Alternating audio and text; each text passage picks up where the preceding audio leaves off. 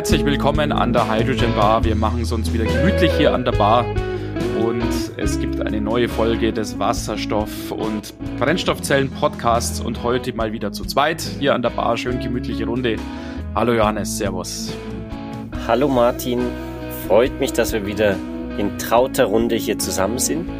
Und wir haben uns natürlich wieder ein super interessantes Thema rausgesucht, basierend auf einer kürzlichen Neuigkeit, ein, eine Pressemeldung, die wir mitbekommen haben. Und die kam zu uns aus dem fernen Nahen Osten. Aus dem fernen Nahen Osten. ähm, also, ja, wir hoffen, nah, dass dieses Thema. genau, ja, genau. Es ist zwar im Nahen Osten, aber er ist ganz schön weit weg. Ähm, genau. Wir hoffen, dass dieses Thema interessant ist für euch, liebe Hörer, aber es ist ja tatsächlich jetzt auch mit sehr, sehr aktuellem Bezug. Genau. Spätestens jetzt ja ausgelöst durch den Krieg in der Ukraine will man sich ja hier in der Europäischen Union und auch in anderen Regionen der Erde ja unabhängig machen oder unabhängiger machen von Energielieferungen aus Russland und schaut sich natürlich dann nach den Alternativen um. Und wie du es schon erwähnt hast, eine dieser möglichen Alternativen ist dann eine engere Zusammenarbeit mit den Ländern im Nahen Osten. Und natürlich mit dem Fokus auf Wasserstoff. Der existiert ja im Moment nicht wirklich dort. Der Nahe Osten ist sehr bekannt für seine Öl- und Gasvorkommen und dass sie das auch weltweit ähm, überall hinliefern. Der Sprung dann zum Wasserstoff kommt aber daher, dass natürlich dort vor Ort schon sehr viel Infrastruktur vorhanden ist für diese ganze Lieferung, für die Verteilung von auch gasförmigen Energieträgern, also dem, dem Erdgas, mhm. was man nutzen kann. Zum anderen sind diese Länder natürlich auch äh, sehr darauf bedacht, ein, eine Anschlussnutzung für ihr existierendes Business Model oder zu finden. Also wirklich ja. ein, ein Weg zu finden, wie sie dann weiterhin Einnahmen kreieren können. Und zum Dritten kommt natürlich hinzu, dass sie mit Sonne gesegnet sind, diese Länder. Ja. Also es ist da wirklich möglich, sehr viel Energie über Solarkraftwerke herzustellen.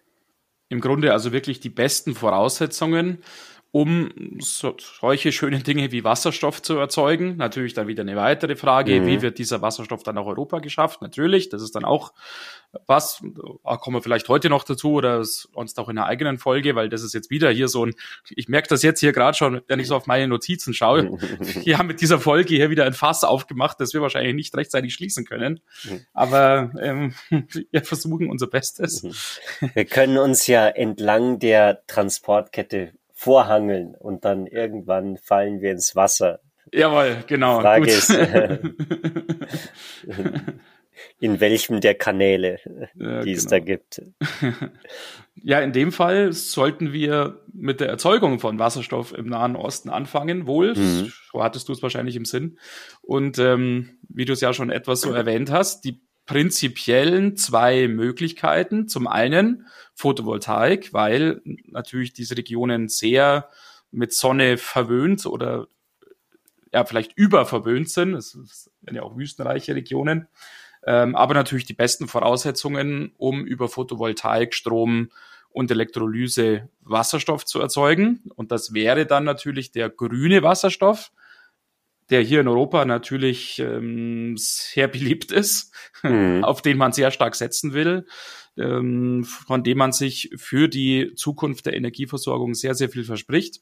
Aber auf der anderen Seite im Nahen Osten, wie du es auch schon erwähnt hattest, natürlich auch noch die andere Möglichkeit, Wasserstoff zu erzeugen, nämlich aus fossilen Energieträgern, speziell natürlich aus Erdgas über die Dampfreformierung, dann entweder grauen Wasserstoff zu erzeugen und die entstehenden CO2-Emissionen also einfach in die Luft abzulassen, was dann ja die Definition von grauem Wasserstoff ist, oder auch in Richtung blauem Wasserstoff zu schielen, wo man also CO2, äh, was bei der Erzeugung anfällt, äh, auffängt und dann idealerweise noch einem Nutzen zuführt. Der Fokus ist vielleicht wirklich die, oder natürlich aus europäischer Sicht immer der grüne Wasserstoff. Vielleicht auch deswegen, weil es natürlich auf lange Frist quasi die, die, die zukunftsfestigere Technologie ist. Man mhm. weiß vielleicht auch nicht, wie lang genau die Reserven da im Nahen Osten dann wirklich reichen. Beziehungsweise Ziel ist ja eigentlich das Net, der Carbon Zero und da will man diese Reserven ja gar nicht komplett ausschöpfen. Ja. Ähm, nichtsdestotrotz, ich glaube, die, die Scheichs äh, sind ein bisschen pragmatischer und sagen, wer immer was zahlt, äh, der bekommt's. Der bekommt das, genau. Ja. Allerdings muss man halt auch sagen, das Charmante in, an diesem Nahen Osten hinsichtlich Herstellung des Wasserstoffs ist halt schon, dass durch diese Sonnen, den Sonnenreichtum werden die Stromkosten für den Photovoltaikstrom extremst niedrig. Also mhm. ich habe gelesen, dass äh, ich glaube letztes Jahr war das, da wurde ein ähm, Photovoltaik Plant äh, fertiggestellt mit oder, oder in Auftrag gegeben mit Entstehungskosten von dem Photovoltaikstrom von um ein Cent pro Kilowattstunde. Also da ist man halt schon wirklich bei, bei solchen Größenordnungen, wo man ja sehr schnell so billig wird, ja. dass der es keinen großen Unterschied mehr macht, ob man da Wasserstoff aus, aus Steam Methane Reforming nimmt oder den wirklich grün herstellt. Ja, ja die Dampfreformierung, die hat halt für die Länder im Nahen Osten natürlich ein bisschen den Charme. Sie können ihre bestehende Infrastruktur, die halt natürlich vor allem aktuell auf die Förderung fossiler Energieträger ausgelegt ist, weiter nutzen, mhm. weil man, ich glaube, ich habe es vorhin schon kurz erwähnt, als Grundlage für die Dampfreformierung ähm, ja ganz einfach Erdgas nutzt. Ja. Ähm, und dieses Erdgas ist da eben ja vorhanden, äh, weil es halt äh, gefördert wird, beziehungsweise weil es ja auch als Nebenprodukt bei der Raffinierung von, ja, von gefördertem Erdöl anfällt. Und charmant, und das fand ich interessant, darauf bin ich jetzt gestoßen, als ich mich in die Thematik mhm. so ein bisschen eingelesen habe.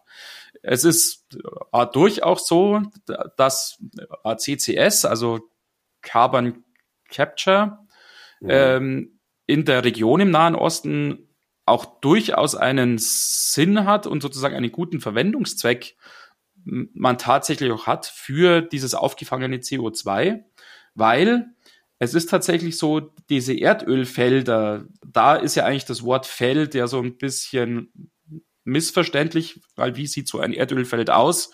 Es ist ein, ein großer Raum äh, unter der Erdoberfläche, wo im Endeffekt dieses Öl halt drin ist. Mhm. Und äh, dieses Öl steht unter hohem Druck, sonst wäre es kein Öl geworden, wenn es nicht unter hohem Druck stehen würde. und je mehr an diesem Öl man da jetzt rausfördert, umso stärker sinkt natürlich der Druck ab. Mhm. Und umso schwerer fällt dann wiederum die Förderung. Mhm. Und umso weniger äh, effizient ist dann tatsächlich die Förderung. Und deshalb sehr, sehr sinnvolle Verwendung von diesem CO2, was bei der Dampfreformierung eben aufgefangen wurde. Man presst es äh, in die Erdölfelder rein und erhöht damit den Druck wieder und tut mhm. sich damit mit der Förderung dann wiederum leichter. Ja, ja, ja, ja, Martin, also das also, ist jetzt nicht, nicht ganz im Sinne der Umweltschützer. du willst einfach nur noch mehr Öl raus bekommen.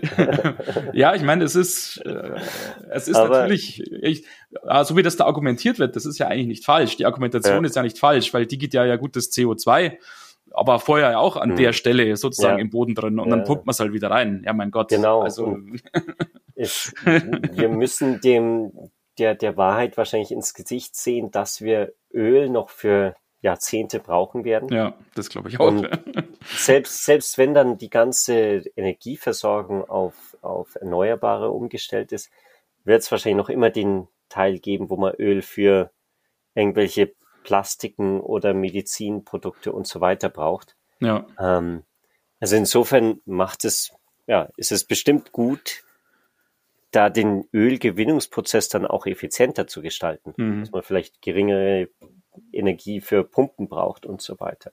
Mhm. Ja. ja, vielleicht, ja, was ich noch sagen wollte, was auch ein, ein Vorteil ist von der, dem grünen Wasserstoff, ähm, der Erzeugung dort, ist ja erstmal ein Nachteil natürlich, es gibt nicht so viel Wasser in der Wüste. Ähm, hm. Und Wasser braucht man ja für die Herstellung von Wasserstoff mit Elektrolyse. Die Lösung dafür ist dann die Wasserentsalzung, also Nutzung ja. von Salzwasser, wo man sich vielleicht auch am Anfang denkt, meine Güte, ist das ein Riesenaufwand? Es muss ja irrsinnig teuer sein, dann, dann quasi baut man dann nochmal ein Atomkraftwerk hin, um, um das Salzwasser zu entsalzen, um dann zu nutzen, um Wasserstoff herzustellen. Hm. Interessant war da, dass die Kosten für den, das Wasser bei so einem Business Case in Middle East für ein, ein Elektrolyseprojekt bei ein bis zwei Prozent der Gesamtkosten liegen. Mhm, also es sind wirklich vernachlässigbare Kosten im Prinzip. Und mhm. Wenn man dann halt Entsalzungsanlagen hernimmt, dann ist man wohl irgendwie bei um die zwei Prozent der, ähm, mhm. der Kosten. Wenn man da irgendwie Frischwasser hätte, dann wäre man bei ein Prozent der Kosten. Also die, diese Zusatzkosten sind wohl im, im Gesamtkontext vertretbar. Sehr Und mhm. da wurde auch geschrieben, dass ähm, der positive Effekt ist natürlich, dass dann einiges an Frischwasser oder trinkbarem Wasser auch für die Gemeinschaften dort anfallen kann. Mhm. Weil wenn man mhm. den, die Wasserentsalzungsanlage sowieso aufbaut, dann kann man da auch einen Wasserhahn hinmachen und dann die die örtlichen Communities versorgen. Mhm. Was natürlich auch gerade da vor Ort ziemlich hilfreich sein kann. Mhm. Ähm, nachdem da Wasser ja grundsätzlich ein, eine Mangelware ist. Mhm. Ja, man kann, glaube ich, wirklich sagen, die Länder im Nahen Osten halten da mal wieder äh, alle Trümpfe so ein bisschen in der Hand. Sie können, wenn das sozusagen das Gebot der Stunde ist oder wenn es sich dann wirtschaftlich rechnet oder ähm, wenn sozusagen da die Nachfrage stimmt, eigentlich mit ähm, nahezu optimalen Ausgangsbedingungen auf den grünen Wasserstoff gehen. Aber sie können auch, wenn vielleicht dafür ein Markt da ist, wenn dafür die Nachfrage da ist, wenn es da halt wirtschaftliche Vorteile bietet, auch auf den grauen oder auf den blauen mhm. Wasserstoff setzen. Ähm, und jetzt ist es so, es finden ja, das ja, sieht man ja auch in der Tagesschau oder liest man auch in der Zeitung ja bei uns jetzt ja ständig irgendwelche Reisen äh, und Delegationen äh, aus der Europäischen Union ja in diese Länder statt, äh, weil man sich eben, wie ich ganz am Anfang gesagt habe, unabhängiger von Russland machen möchte. Und ähm, es werden da Vereinbarungen und Agreements und Absichtserklärungen unterzeichnet, hier und dort vor und zurück.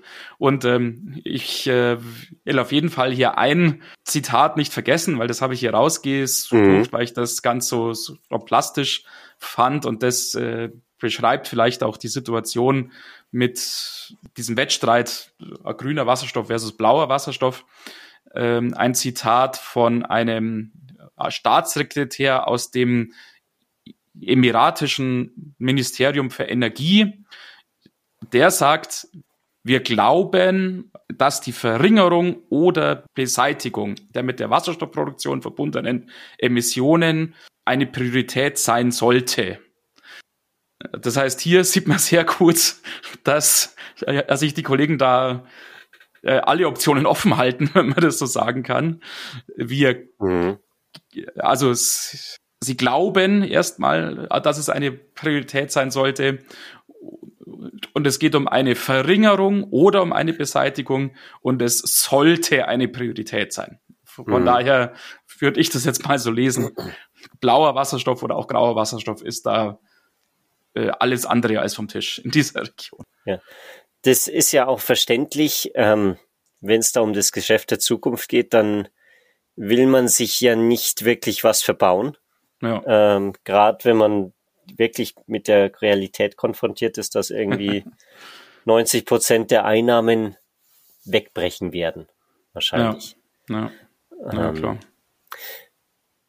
Es gibt in dem äh, Bereich, also da in, in der Gegend im Nahen Osten, ähm, auch einige Projekte.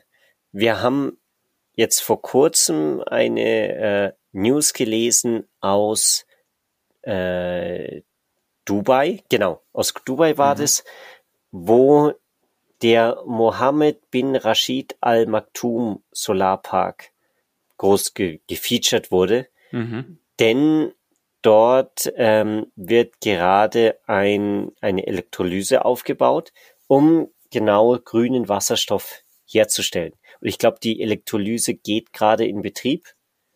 Ähm, also es ist wirklich am Werden im Moment. Und das war auch wirklich ein Beispiel, wie extrem die diesen, diesen Shift auch in die Zukunft angehen. Denn dieser Mohammed bin Rashid Al Maktoum Solarpark ist der größte Solarpark der Welt mit einer Endausbauleistung von 5000 Megawatt. Das heißt, ich glaube, das sind fünf Atomkraftwerke, fünf Atomkraftwerke ja, genau. Ja. die da in äh, sowohl Photovoltaik als auch mit diesen Konzentrationsspiegelkraftwerken stehen. Mhm. Und da wurde ein Elektrolyseur jetzt mit aufgebaut. Ähm, der Elektrolyseur ist da relativ bescheiden im Vergleich zu diesen 5000 Megawatt Leistung. Der hat 1,25 Megawatt. Aber es ist mein Anfang. Aber genau. Ja, äh, genau. das ist ein Anfang.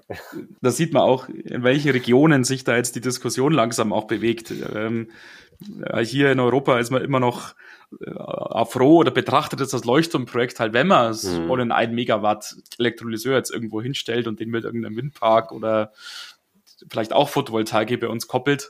Und in dieser Region auch, da denkt man sich ja, was wollen sie denn mit diesem Minigerät? Also da sieht man auch, in welchen Dimensionen man sich da einfach bewegt, hier in Europa und im Vergleich dazu im Nahen Osten. Ja, es ist natürlich auch wieder so ein, so ein typisches Leuchtturmprojekt. Dort findet wohl gerade diese nachgeholte World Expo statt, mhm. die eigentlich 2020 stattfinden sollte. Mhm. Und ähm, die läuft dieses Jahr und, oder nein, die hat Ende letzten Jahres gestartet und geht jetzt bis ähm, die ersten Monaten von diesem Jahr. Mhm. Und da war eben dieses Elektrolyseprojekt ein Projekt, um äh, die, diese Zukunftstechnologie des grünen Wasserstoffs zu zeigen, um zu zeigen, was möglich ist und auch natürlich, wo man hin will, gerade mit diesem Solarprojekt äh, mit, mit fünf Gigawatt ähm, Leistung. Mhm. Da ist es wirklich so ein Leuchtturmprojekt, um, um in Dubai zu zeigen, wir sind auch auf die Zukunft vorbereitet und, und spielen da aktiv mit mhm. und halten nicht so extrem am alten Gasgeschäft fest, auch wenn sie natürlich sich alles offen halten. Ja. Ja, Stichwort Gasgeschäft. Ja, da vielleicht ein kleiner Exkurs oder ein kleiner Hinweis auf ein weiteres Land im Nahen Osten, nämlich Katar. Mhm. Viele von euch, liebe Hörer, werden das auch wahrscheinlich jetzt aus den Medien verfolgt haben und mitbekommen haben. Es gab ja jetzt vor kurzem auch eine Delegationsreise, äh, beziehungsweise eine Reise von unserem Bundeswirtschaftsminister Robert Habeck nach Katar. Und dort geht es auf der einen Seite auch um Wasserstoff, ja, natürlich, aber auch vor allem kurzfristig um flüssiges Erdgas ähm, weil das ja auch die Diskussion ist, ja, wenn das mit dem gasförmigen äh, Erdgas, äh, gasförmiges Erdgas, aber es ist halt tatsächlich so, ähm, aus Russland jetzt vielleicht nichts mehr wird in Zukunft, ähm, wo soll man denn seinen Erdgashunger stillen? Und da ist eine Möglichkeit eben flüssiges Erdgas zum Beispiel per Schiff zu importieren. Und mhm. was mich überrascht hat, all das wusste ich tatsächlich nicht, Katar ist weltweit der drittgrößte Exporteur von flüssigem Erdgas, von LNG. Ähm, und deshalb schmeißt man sich jetzt an Katar so ein bisschen ran oder wanzt sich an Katar so ein bisschen rum äh, ran, um sich einfach diese Optionen äh, auf den Import von flüssigem Erdgas zu sichern, weil, äh, und deshalb ihr sicher auch mitbekommen aus den Medien, äh, auch in Deutschland jetzt ja sogenannte äh, LNG Terminals entstehen sollen, wo dieses flüssige Erdgas dann angelandet werden soll und dann importiert werden soll. Das zeigt natürlich auch in gewisser Weise schon die, die nächste Etappe, die wir eigentlich jetzt besprechen müssten, nämlich den ganzen Transport ähm, von ja. Wasserstoff aus diesem dem Nahen Osten hierher nach Deutschland oder überhaupt nach Europa. Wie ja. passiert es? Ich glaube, das ist wirklich dann ein, ein eigenes Thema, das wir mal behandeln müssen. Es gibt ja. wirklich diese verschiedensten Möglichkeiten von äh, Pipeline zu Schiff, ja. zu Flüssiggas, dann also flüssiger Wasserstoffschiff. Es gibt da einiges an, an Pilotprojekten jetzt nicht unbedingt zwischen nah, dem Nahen Osten und, und Europa, aber grundsätzlich um diese Technologien zu äh, demonstrieren. Aber ja, ich glaube, da, das nehmen wir uns mal vor, dass wir nochmal ja. ja. über den Transport reden ich glaube, das bringt jetzt nichts, wenn wir das heute noch ja, versuchen reinzuquetschen, genau. als ja dann auch diese Derivate sozusagen gibt. Da, da gibt es dann mhm. ja äh, so, so, Dinge wie Ammoniak und LOHC. Mhm. Ähm, ich glaube, ähm, mhm. Vielleicht, damit sollten unsere Hörer nicht ja, überschütten. Vielleicht die einzige Message, die man anbringen kann, ist, dass wohl diese Transportkosten die den Wasserstoff nicht irrsinnig teuer machen. Sie tragen mhm. natürlich schon dazu bei, dass, dass der mehr kostet, aber dadurch, dass die Grundentstehungskosten von dem Wasserstoff so günstig sind dort in, in diesen sonnenreichen Regionen oder weil das Gas schon da ist, trägt diese zusätzlichen Kosten für den Transport, tragen die nur so viel bei, dass es noch immer billiger ist, als wenn man wirklich den gesamten Wasserstoff hier vor Ort erzeugen würde. Mhm, ja. Ja. Aber ja, wir in Mitteleuropa, wir sind einfach nicht die ideale Region, um halt mit erneuerbaren Energien hier irgendwas zu machen. Aber vor allem halt sinnvoll, wenn es dann wirklich hart wirtschaftlich wird, hier was zu machen. Ja, beziehungsweise wir haben halt also, nicht diese, diese Masse an Fläche.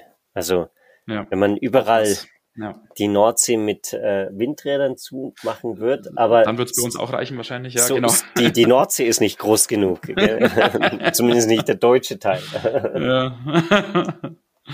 naja. Ähm, aber ja, wir werden uns in den nächsten Wochen, Monaten auf jeden Fall dem Thema nochmal widmen mit dem Transport. Ja. So Und ist es. Ja, für heute lassen wir es wieder Zeit. Sein. Genau, es ist genau. wieder Zeit zu beschließen. Genau. Ähm, vielen Dank für euer Interesse.